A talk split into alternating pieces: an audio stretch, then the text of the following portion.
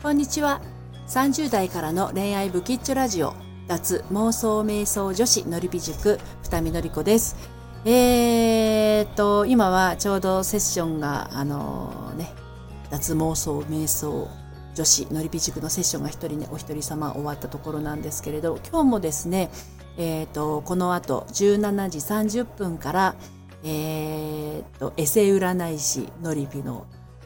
オラクルカード引きをね、やりたいと思います。昨日初めて、えーと、やったんですけれど、えー、13人ぐらいの方にねあのややらせていただきました。